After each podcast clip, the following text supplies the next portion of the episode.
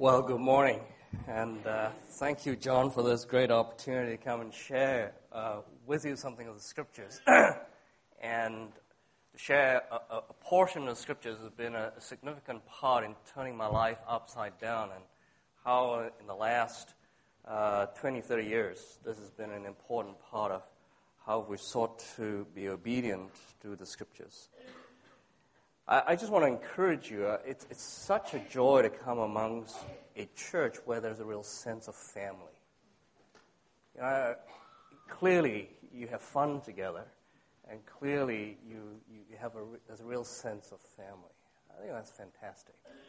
And I just want to encourage you uh, to carry on being family. If you have your Bible, I just want to read a few uh, pass, a small passage of scripture uh, together with you. this is in Acts chapter 4. Acts chapter 4 and verse 32. All the believers were one in heart and mind. No one claimed that any of his possessions were his own, but they shared everything they had. With great power, the apostles continued to testify to the resurrection of the Lord Jesus, and much grace was upon them all. There were no poor among them. For from time to time, those who owned lands or houses sold them, brought the money from the sales, and put it at the apostles' feet, and it was distributed to anyone as he had need. Joseph, a Levite from Cyprus, whom the apostles called Abbas, Barnabas, which means son of encouragement, sold a field he owned and brought the money and put it at the apostles' feet. Before I became a Christian, I was really attracted by this whole vision of this early church living together as a family, living together in community, where they had all things in common except their wives. They didn't share their wives. We lived in community for eight years, and we shared all things in common except our wives and our books. never loan books to Christians, right? They never come back. I was really attracted to this, and I thought, if this is Christianity, I'll sign up for it. I'll sign up for it. Sadly, we didn't see much of all that, and sadly, we've had to go about creating community and, and, and economic sharing. But this, is, this was not an unusual community throughout history. For hundreds of years, there were pockets of Christian groups scattered all over the Mediterranean who practiced economic sharing, sharing of goods. So, where did all this come from? Well, this has come from the Old Testament. You see, when God took the nation of Israel into the promised land, He gave them three major programs to help them become a more just community, more just society. And the first program is what is called the three year program. Every three years, God required his people to take 10% of what they own, bring it into the town hall, and then invite the poor, the orphans, the foreigners, the widows to come and take what they needed. Wow. If one every if once every 3 years we cleared out this hall and invited Londis to contribute 10% of what they owned. Marks and Spencer's, probably not around here, right? Tesco's, Asda, 10%. And we brought 10% of what we own to the hall. And we leafleted all our neighbors. Right? Come. If you have any needs, come and take according to your needs. That was the vision that God gave to the nation. So that there would be no poor among you. You see? Foreigner, widow with nobody to look after you. Here's your opportunity. And then there was another program. It's called the Sabbath year program, the seventh year program. Every seventh year, God required the nation to do three things. First, proclaim a year's holiday. Sounds good to me. Sounds good to me. Why? Because God says this have a year's holiday so that you do not exploit your servants, your slaves, your land, and your animals. Why? Because you don't own anything on this earth, you're stewards. We need to start learning to live like we are stewards. We need to start learning on this earth to live as if we are guests in somebody's house. We're guests in God's house here on earth. Do not exploit the land. Don't rape the land. Don't exploit the animals. Don't exploit your servants and your workers. Give them a year's holiday. It's a bit dangerous to be sharing this in the school context because I remember doing this many, many years ago in Malaysia. And uh, a bunch of, I uh, was speaking to a large group of young people. And boy, did they take that message up to their parents. you know what the Bible says? We've got to have a year's holiday every seventh year. In the Bible. The second thing that God required was release all slaves. Why? Because you didn't enjoy being slaves in Egypt. Did you? No. Set the captives free. Our faith at heart is about setting the captives free. Free from sin, free from illness, free from oppression. It's a liberating faith that we have. That's our gospel.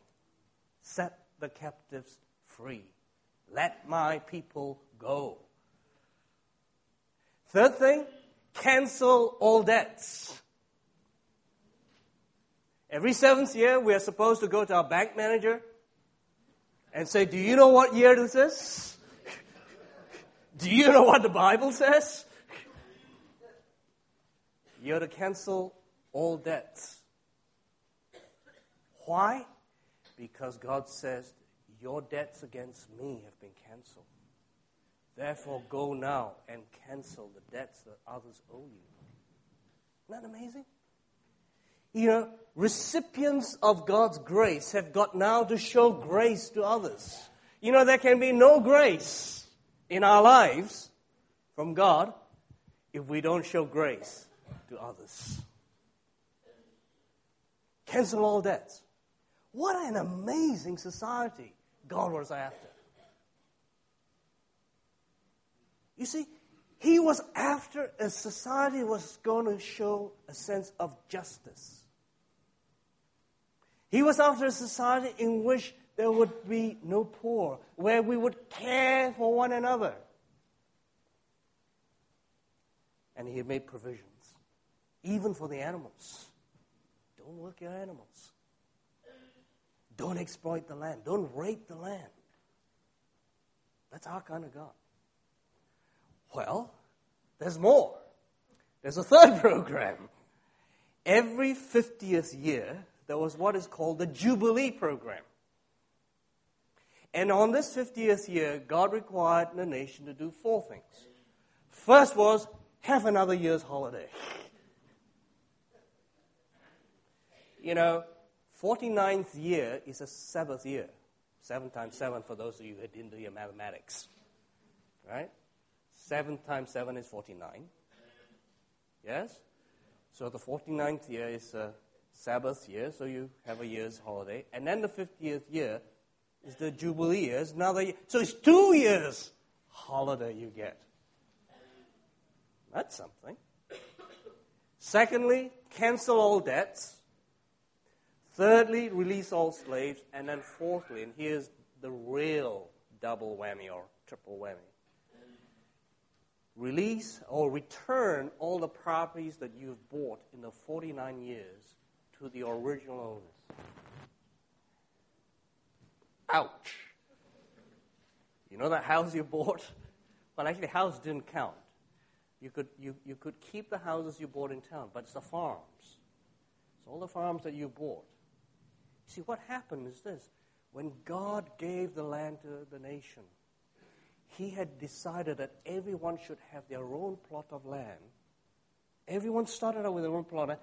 Everyone had an, a fairly equal plot of land. It was divided according to the size of the tribes. That was the land, nation. It's divided according to the size of the tribes. And then it was just uh, divided according to the size of the clan and then the size of the family. And each family started out in the promised land with ownership of a farm. And on this farm, you built your house and you farm the land to provide for your families. But unfortunately, some have better land than others. And if you happen to have a whole lot of rocks, you're going to struggle.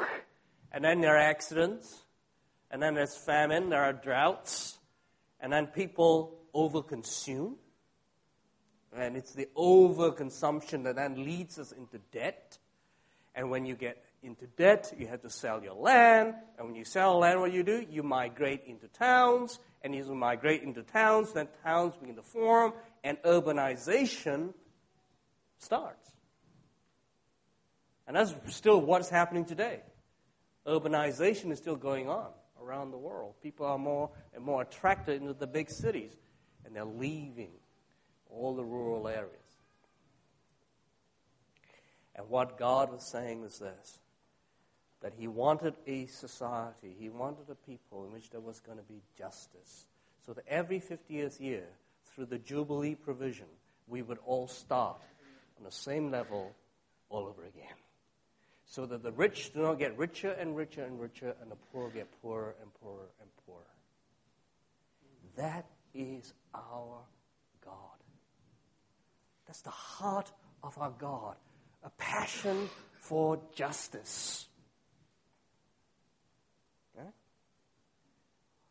Wow, wonderful programs if David Cameron was to stand up today and say, This is going to be my election manifesto for the next election, we'll all vote for him, wouldn't we?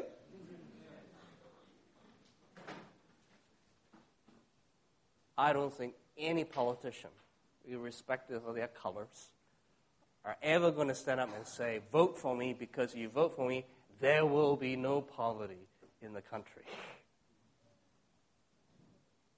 But that's what God had promised. If you will obey what I'm asking of you. There will be no poor among you. The tragedy of it is that the nation of Israel never carried out any of these programs. Never. Why? Because it is just so darn difficult. Because we are so attached to our materialism. Because essentially we are selfish. Can't do it. Can't do it. How, how, can I, how can I leave my field for a year without working it? How am I going to live? What am I going to live on? All those answers are there in the Bible. Go read Deuteronomy. Go read Leviticus. God anticipates all these questions. How, well, if we don't work for a year, how are we going to live? Don't worry. God provides for it. God provides in the scriptures. never obeyed, never carried out. Why? Because it was just too difficult, too costly, way too costly. Until the day of Pentecost, until the Holy Spirit descended on the church, this was never ever practiced. What we're reading here in Acts chapter 4 is really the fulfillment of all these programs in the Old Testament. Because in the Old Testament, in, Act, in Deuteronomy chapter 15, if you will obey me, that was a there was a promise there. There would be no poor among you. Go check it out, Deuteronomy chapter 15. That was God's promise. It was never ever fulfilled until we get to Acts chapter 4. Here we read, they shared all things in common, and there were no poor among them. Why? Because it's just too difficult to share in this kind of way. It's, it wasn't until the coming of the Holy Spirit that this became possible. I know you're a charismatic church. That's good. But you know what? When we read Acts chapter 2, chapter 3, chapter 4, from a very Pentecostal lens, we think in terms of the gifts of the Spirit as being the sign of the coming of the Holy Spirit. And that's right. It's not wrong with that, but that's not complete. That's not the complete picture. Because here in Acts chapter 4, finally, through these words, this is the real sign of the Holy Spirit. This is the true sign that the church is full of the Holy Spirit. When they love one another so much that there would be no poor among them.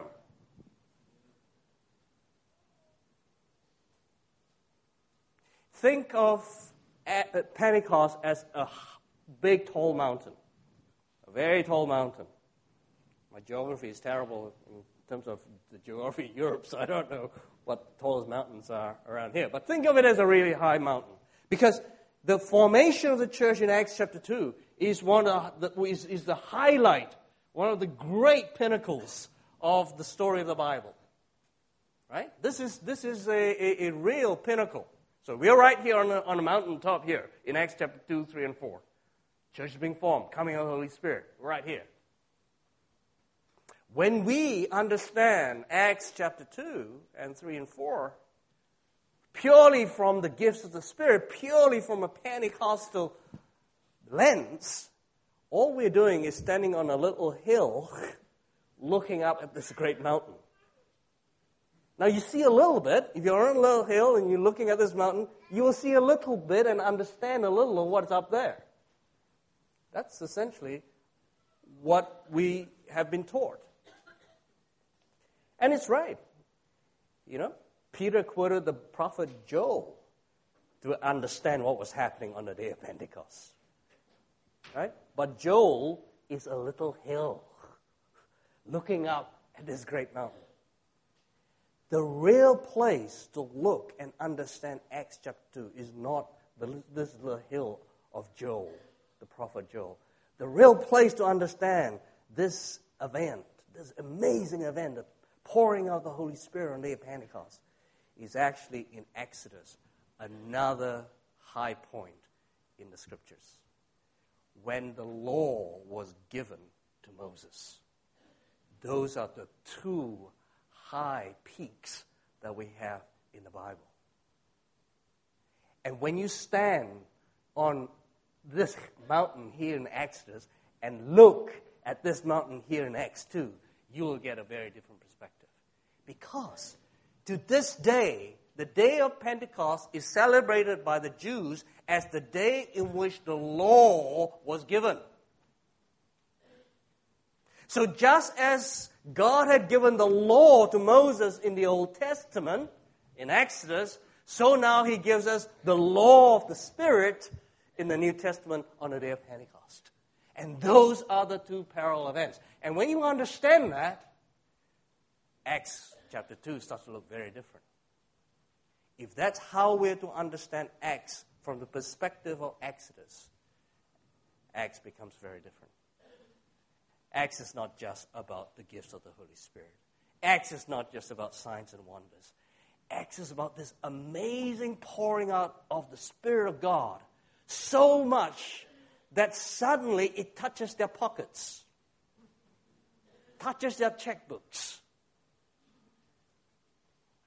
You know, it, it, it, it touches the deepest part of them and they start to overflow.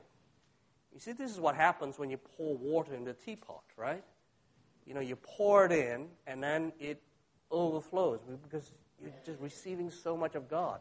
It has to flow out of us. Believers were together.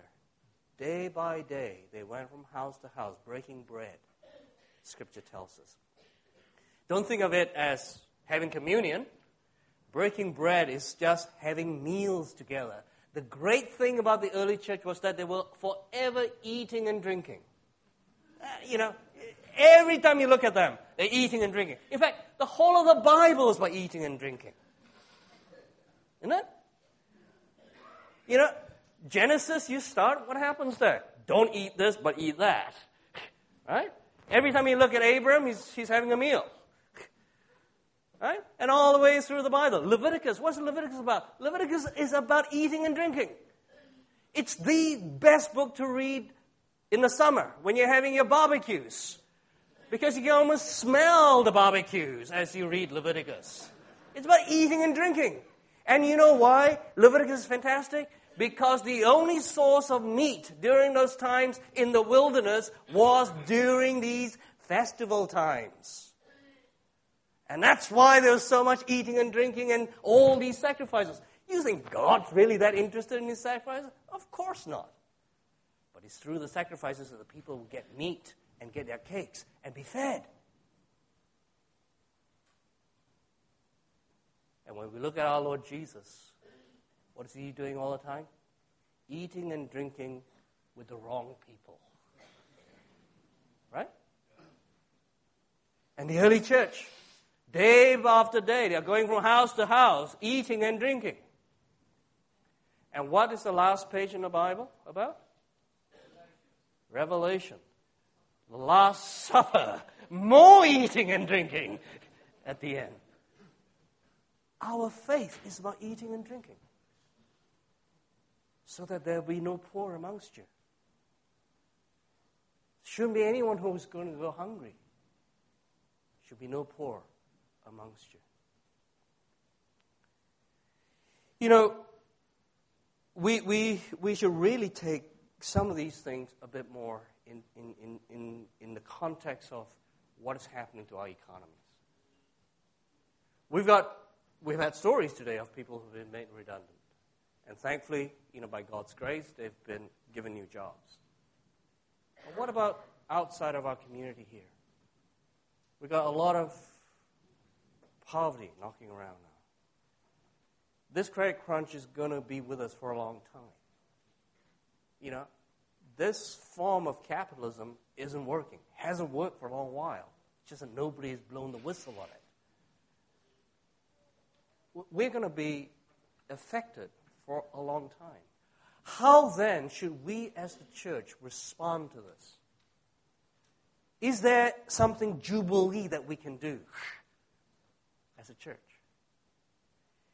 Is there an opportunity for us to go and leaflet all our neighbors and say, once every month or once every three months, we're going to have a storehouse.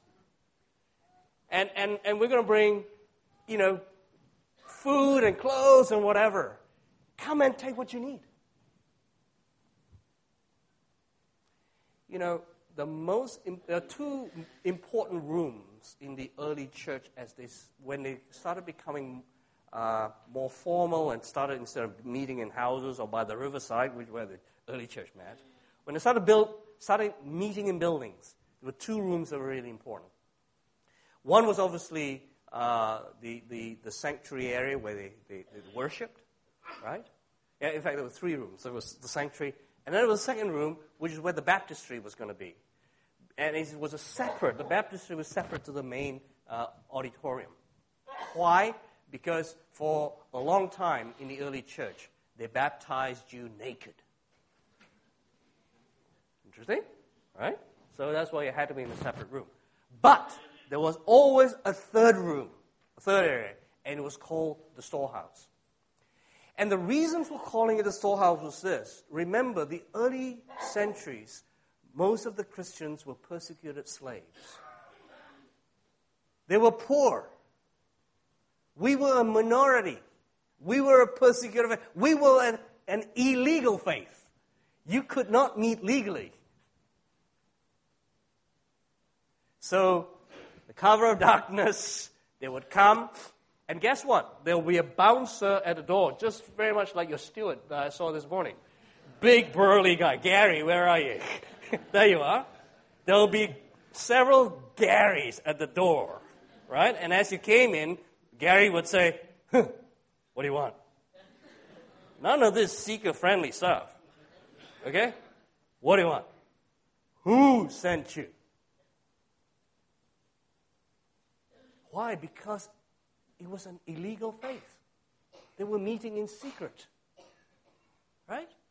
So you had to have bouncers at the door. And if you allowed in, then, then you brought, some, brought an offering.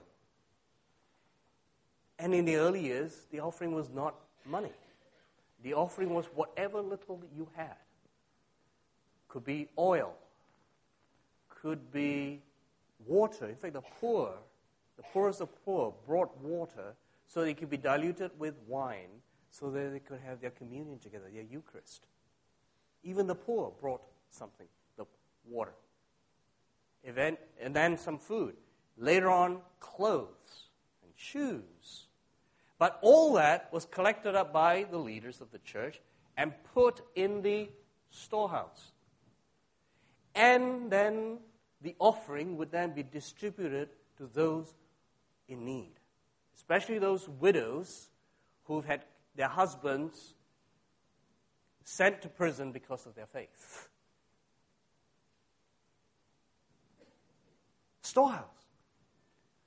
It was really the most important part, almost, of the church. And out of that, they invited the poor come and take what you need. Is there an opportunity for us, given the kind of needs that we have around us, for a storehouse? Think of the impact that this would have. Here you are, you're knocking on a door, and you say, first thing, no, I'm not a Jehovah Witness. Relax. right? Relax. I'm not a Jehovah Witness. What do you want, man? Well, you know, we're a kind of strange church. And, and, and on this certain day, we've got, we've got a storehouse, and it's got food, it's got clothes, it's got whatever. And we just want to invite you to come and take what you need. You're pulling my leg. You can't be serious. You must be joking. No, no. It's true. Why? Why are you doing this? Because we love you. Because we are a community. Because we are a family. See, one of the great things that happened uh, when, on the year of Jubilee, you return the land back to the original owners is this. You've been, you've, you sold your land. And by the way, the Jews in, in, in our Bible, there's no word for nuclear family. You know, mom and dad, and, and well, these days, you know, not even mom and dad. Yeah, two and a half, two and a half, or two and a quarter kids, um, cat and a dog, or television. There's no word for nuclear family. The word family that we have here is always the extended family. It's what sociologists call the 3G family, three generation family. And on average, the size of a family during the time of the Old Testament would be around 30 to 40 people. That's the family. That's the family. So you'd be brought up with uncles and aunts and cousins and so on. All the things that we had in rural England many, many years ago, which we've lost, which the breakup of our families and our society and our communities. And so you, you, you had to sell the land because you're in debt. So what happens? You then migrate into the towns. Then come the year of Jubilees, the sounding of the ram's horn. On that day, when the ram's horn sounds, and it's on the day of atonement, by the way. The day in which God and man are at one again. Is the day that the ram's horn is blown, and you're free. You're free to go back to your own land, on your own farm. And as you walk back towards your farm, guess what? Oh, that's cousin so and so. I haven't seen him for 40 years. There is uh, another cousin there. There's an uncle so and so I haven't seen for 40 years. And you come back into your original farm and you rediscover family. You rediscover family. You rediscover community. That's what the early church discovered. Through the coming of the Holy Spirit, these were people who had come from all countries around the Mediterranean. Some of them didn't speak, you know, a common language. This was the feast of the Passover, and they all came on a pilgrimage from many different countries. They didn't know each other, they were all strangers. But through the coming of the Holy Spirit, they rediscovered what it meant to be family. Irrespective of which nation they've come from, they were family. And what do families do? Families eat together, drink together, share together, cry together, laugh together. That's what families do. And so, this amazing scene here in Acts was repeated for at least 200 years in different parts of the Mediterranean, in churches around the Mediterranean. And then it got lost. We need to rediscover this because this is authentic Christianity. This is true faith. I'm not belittling our, the spiritual gifts or healing and prophecy and so on. We need all that. But for me, the true sign of the Holy Spirit coming upon a church is generosity. Extravagant, extraordinary generosity. Why? Because they've experienced the generosity of God's grace in their own lives. Can't help but be generous to others now. Because God's been so generous to you.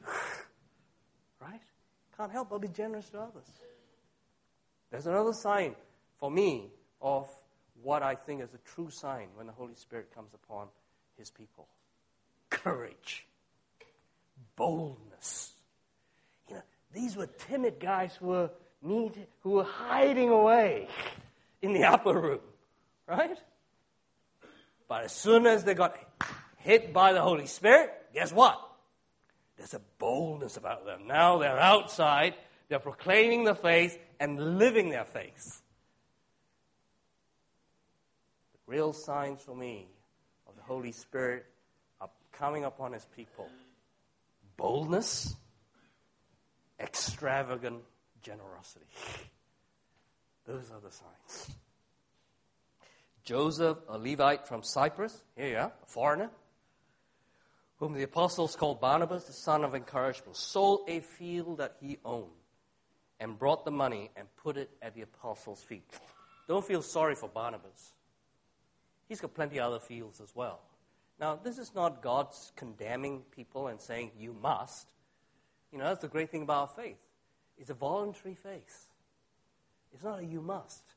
But Barnabas was so moved by, you know, the Spirit of God upon his life that he, and, and seeing the poverty of this new family of his now, sold this field that he had and brought the money to the leaders and say, use it and share it with my family so that there will be no poor among us. Isn't that an exciting vision for a church? You know, I think if we had a little bit more of this, even the world might say, hey, that's attractive. The reason why the church is no longer attractive is because the church no longer has what I call a wow factor. You know, there was a bit of, there is a wow factor here. I walked and I thought, wow. Yeah, that's a, a real sense of family here. You know, there's a real sense of bond between you. And I love that. And you can smell it. Really, you can smell it, can't you? You know, it, it's, it's really important to uh, smell the faith. You know, we, Paul talks about us, you know, being fragrance, giving out this fragrance of Christ. There is a smell about you. Good smell. good smell. You smell good this morning, and you smell good to God too. You know, this aroma that is going up to God. God is pleased with this smell. Right? Because there is this sense of family. I know that you love one another. I know that you will stand with one another. I know that you will share with one another. Well, here's the challenge we need to do more. We need to share more. We need to now to share with the community outside. Because there's a lot of hurt out there, a lot of pain out there. There's a lot of uh, poverty out there, growing poverty out there. So, how are we going to respond? So, friends, great pleasure being with you. Great pleasure to share something of uh, what has been a, a, really important part of my understanding of Christianity um, and, and has motivated us to live differently, to hold our material things lightly we're stewards. I don't own any of this. You know, and, and, and, and it's for sharing. It's for sharing. So, how? I pray uh, that by the Spirit of God, as you individually and together, more important, collectively as a church, that you'll find ways of sharing this gospel, this wonderful gospel, liberating people, setting people free in this area so that next time we meet, there'll be lots, lots more people who've been touched by the love of God in very practical ways. You see, love has to be seen. Has to be seen. It's not enough to say, I love you. Love has to be seen. It has to be practical. Similarly, unity has to be seen. How do we know that there is one heart, one soul, one mind here? Well, you've got to see it And you see it through the sharing. You know. And that's why the early Christians, you see, they were described as people who loved one another. See how they love one another. It was through the practical sharing. Because you don't share with strangers like this. You don't share with prisoners like this. You don't share with slaves. Well, God does. And his people do.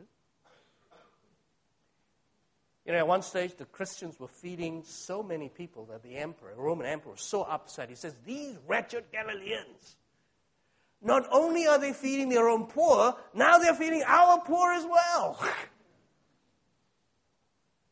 Is it surprised that 50% of the population the Roman Empire became Christians? Shouldn't surprise you, should it? You go out and start living this kind of faith? Shouldn't surprise you. It's what attracts people to God. It's the people of God living this out in faith. So, my prayer for you is given the tough economic times that we're going to be in, may you hear God giving us creative ideas, imaginative plans and visions and programs to go and show God's love to the community. Let's show David Cameron what big society really means. It's not about big society, it's about big families. It's about families. Let's pray together.